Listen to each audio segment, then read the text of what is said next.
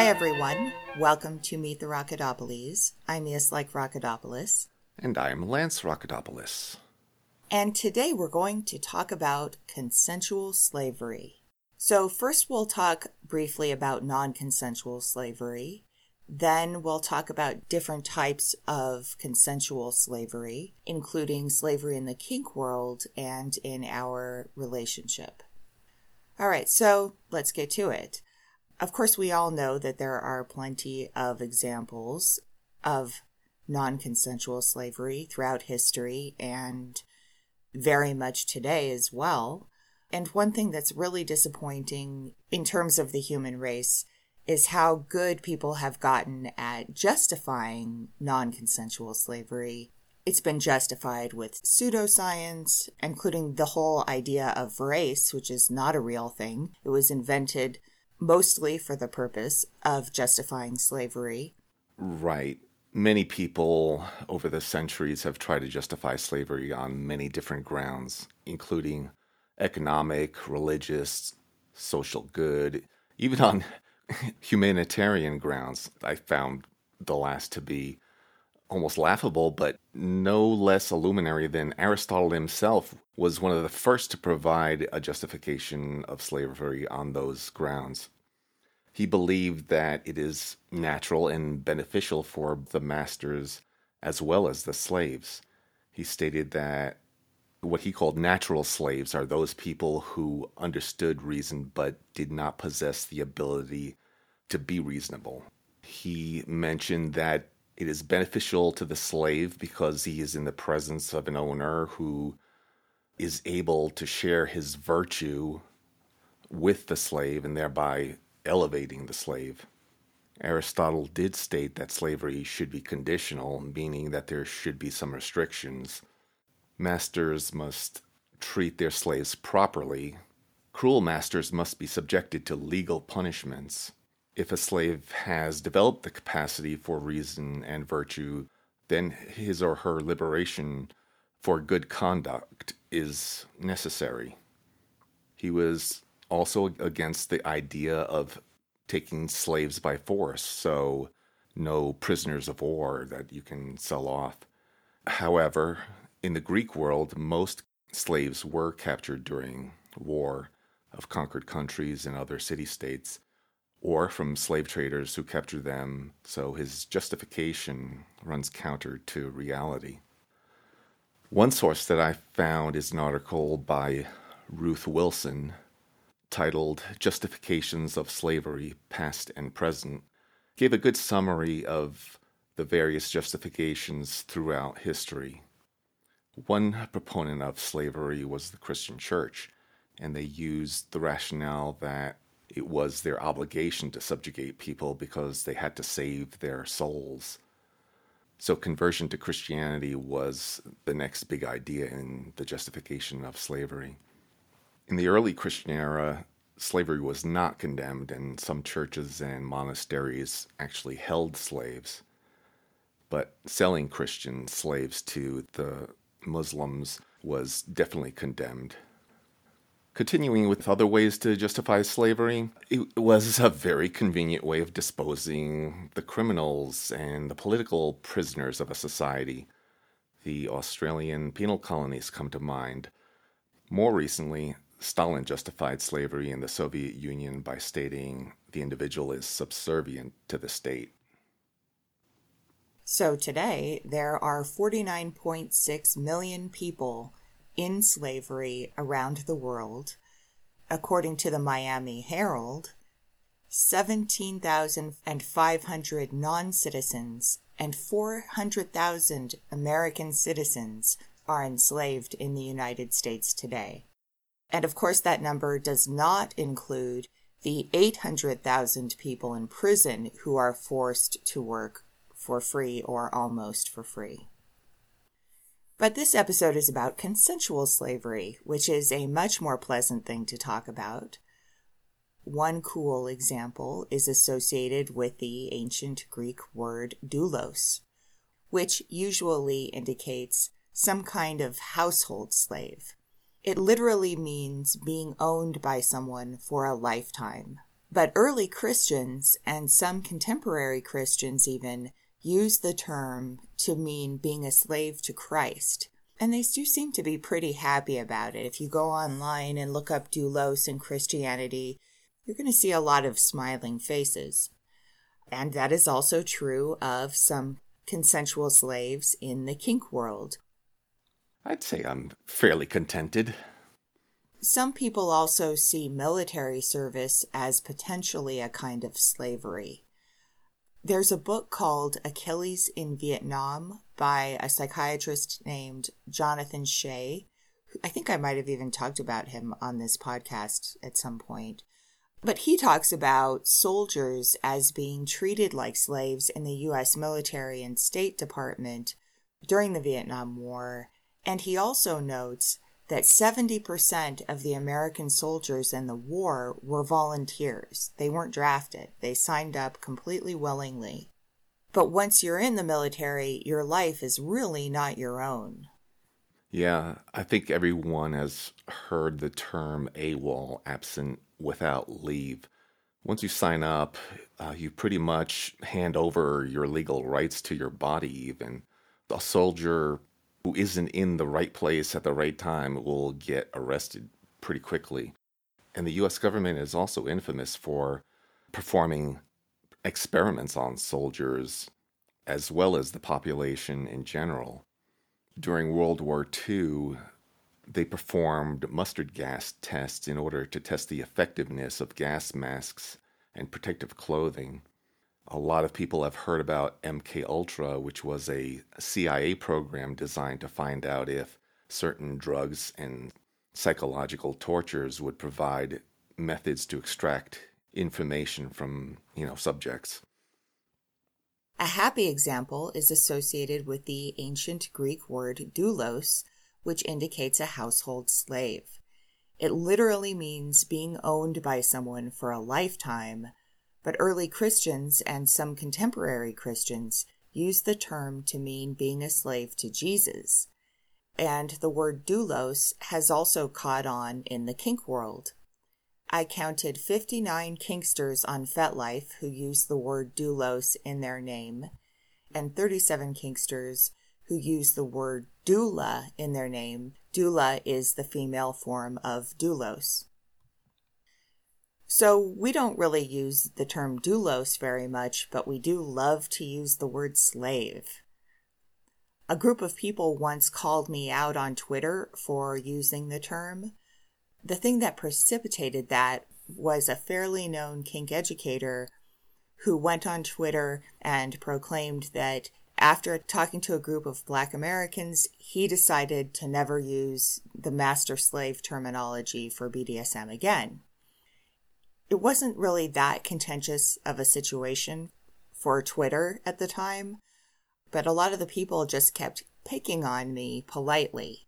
They just kept asking me, why use that term and not a different term? Why slave? Why not something else? Several of them happened to be African American, and that made it even more uncomfortable for me. Not that African Americans don't have a right to pick on that particular word. I mean, anyone can pick on any word, really, I guess. So I kept trying to explain that not all forms of slavery throughout history have been like the Afro Atlantic slave trade. And that didn't really get me anywhere. Um, you know, why not use a different word? Why do you have to use that word?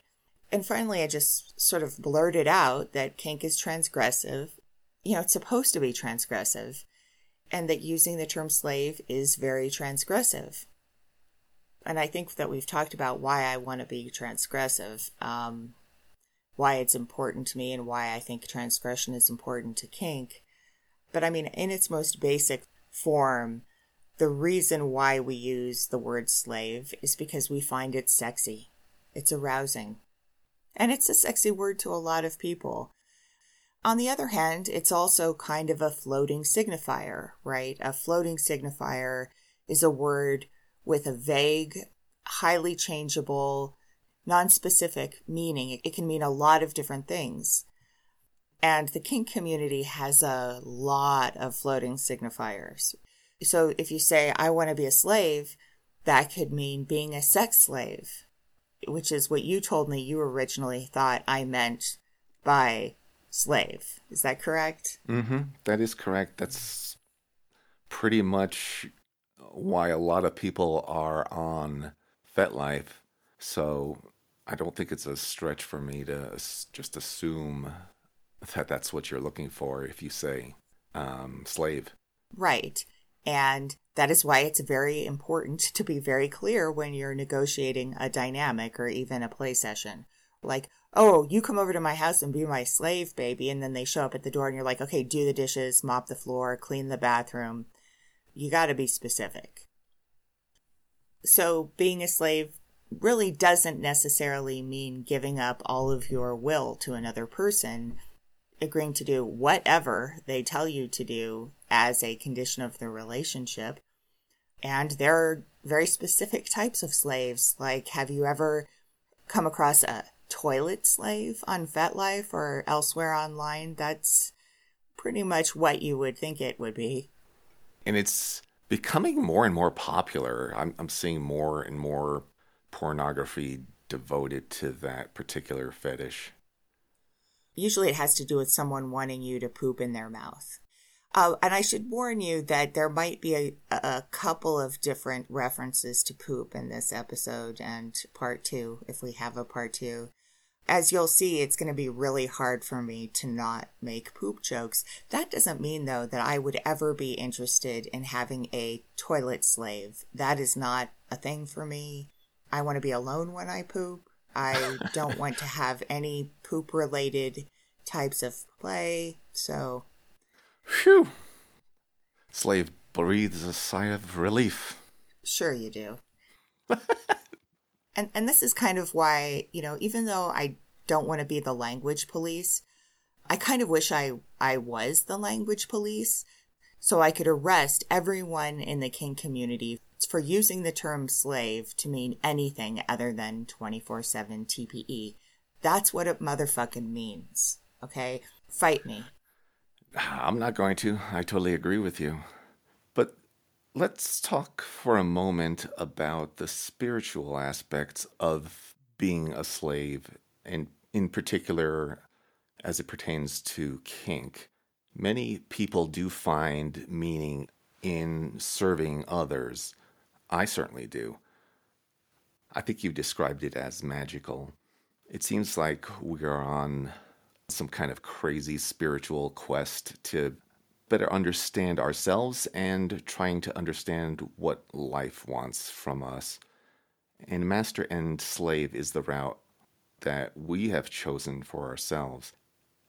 We've only recently realized and accepted our roles, similar to what others have said about their sexuality and not making a choice about whether to be a male or female, gay or straight, I feel that we did not choose our roles. I did not choose to be a slave. I just realized that this is who I am.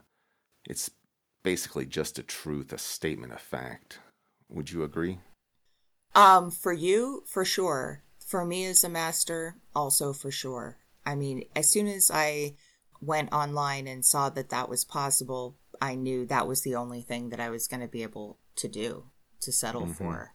And I think that all of my vanilla relationships failed because, you know, it didn't even occur to me to really go there, even though down deep I knew that that's what I needed. Yeah. And I also feel that it would be wrong of me to take too much pride in being a slave. That would bring my ego into it. I really didn't do anything to become a slave. Certainly, I can take pride in becoming a better slave, like a farmer takes care of his crops to, to get a nice bounty. But the seed of who I was was already there. Yeah, it's interesting that you say that you don't want to necessarily be proud of your slavery, proud of your service as a slave. This is an aside, but we have a new prospect for joining our TPE family. And one of the things that he mentioned, I think it was either this morning or yesterday, that he noticed how much pride I take in my subservice. And that is why he kind of hung on even after I told him I wasn't interested. So I guess my question for you, Lance, is you try not to take pride in your service, but do you get a kind of sense of gratification or appreciation by the fact that I take pride in your service? Oh, certainly. To be appreciated is why I'm doing it, why I want to be a slave. I mean, I, I love to see somebody else happy based on my efforts. And that's not to say that I don't take pride in what I'm doing. All I'm saying is that it's kind of different from thinking like better about myself because I am so wonderfully special that I am so dedicated to you. That's what I mean by pride in this instance. Yeah, it's the work itself, right? It's like an artist or someone who is who is doing work because they love the work and they want mm-hmm. the work done, not because they want to be recognized, that kind right. of thing. Correct. Yeah. But I do recognize you and I think it's really important for me to do that and I want to. I take great pleasure and pride in you and in your service. So there's all these benefits in being a slave. The first that came to mind is freedom from responsibility. Whenever I think about a relationship, I think that I have the easier role. I have less responsibilities than you do. And that is very attractive to a lot of people they long for a simpler life. And sometimes they're even looking for a place to live and someone to provide them food and all the day to day concerns to be taken care of. These kinksters think that the femdom will provide them with all the necessities of life and all they have to do is be obedient. Yeah. The last time that I posted a one ad for a long term slave, I got three hits from people who were really interested in being a live in slave. They were all between the age of 25 and 35, and all three of them were focused in on the idea that they would be living with me. And I thought, wow, that's super cool. They must be really, really slavey to want to go straight to 24 7 TPE. That's awesome. And then none of them worked out, but I began to think about the economy and the housing crisis, especially in Metro Denver. It's particularly bad. And I was like, oh my God, they need a place to live. They're willing to agree to 24 7 TPE as long as they have a place to sleep, you know? I think hmm. that's what they call wage slavery. Indeed. But I'm trying to focus on the positives. One other benefit is that this is an exciting lifestyle. It's the most exciting um, and transgressive, and it goes against all that we know in the United States, all that we grew up with. You know, everyone says all people have a right to freedom, and this just flies in the face of all that. Also, you never know what's coming when you wake up in the morning there's always a reasonable chance that your day will not turn out at all like you planned. Oh, mm-hmm. Lance, mm-hmm. it's Wednesday. Let's make sure we go hiking on Saturday morning. Saturday morning comes around, you're all dressed up in your hiking gear. I'm like, I don't feel like it. I don't want to do it. It's too cold. I'm tired. Now that's obnoxious of me. But I mean, there's always the chance that all of your expectations could be dashed. Mm-hmm. Doggy's barged in. just barged through right through the door. Just banged open the door. Yeah, one big reason why I'm in this relationship and the benefit to me is the personal growth that I have experienced um, over the past five years. I'm basically forced to experience new things and you have tested me on a regular basis, and I am always trying to overcome fears and testing myself to see if I am as obedient as I can be under any circumstance. And that includes even opening up to pain that you are causing. I remember one particular session early on in our relationship that was very important to me in my trust of you. And that was the breath play that uh, I keep referencing. So for me, that is an important moment in our relationship. And it's also, I think, an important bonding ordeal that I experienced. Hmm. A, a bonding ordeal. Nice. Yeah. I mean, that's what ordeals are for. So, this concludes part one of our discussion of consensual slavery. Our next episode will be part two. So, thank you everyone for joining us today and have a great week.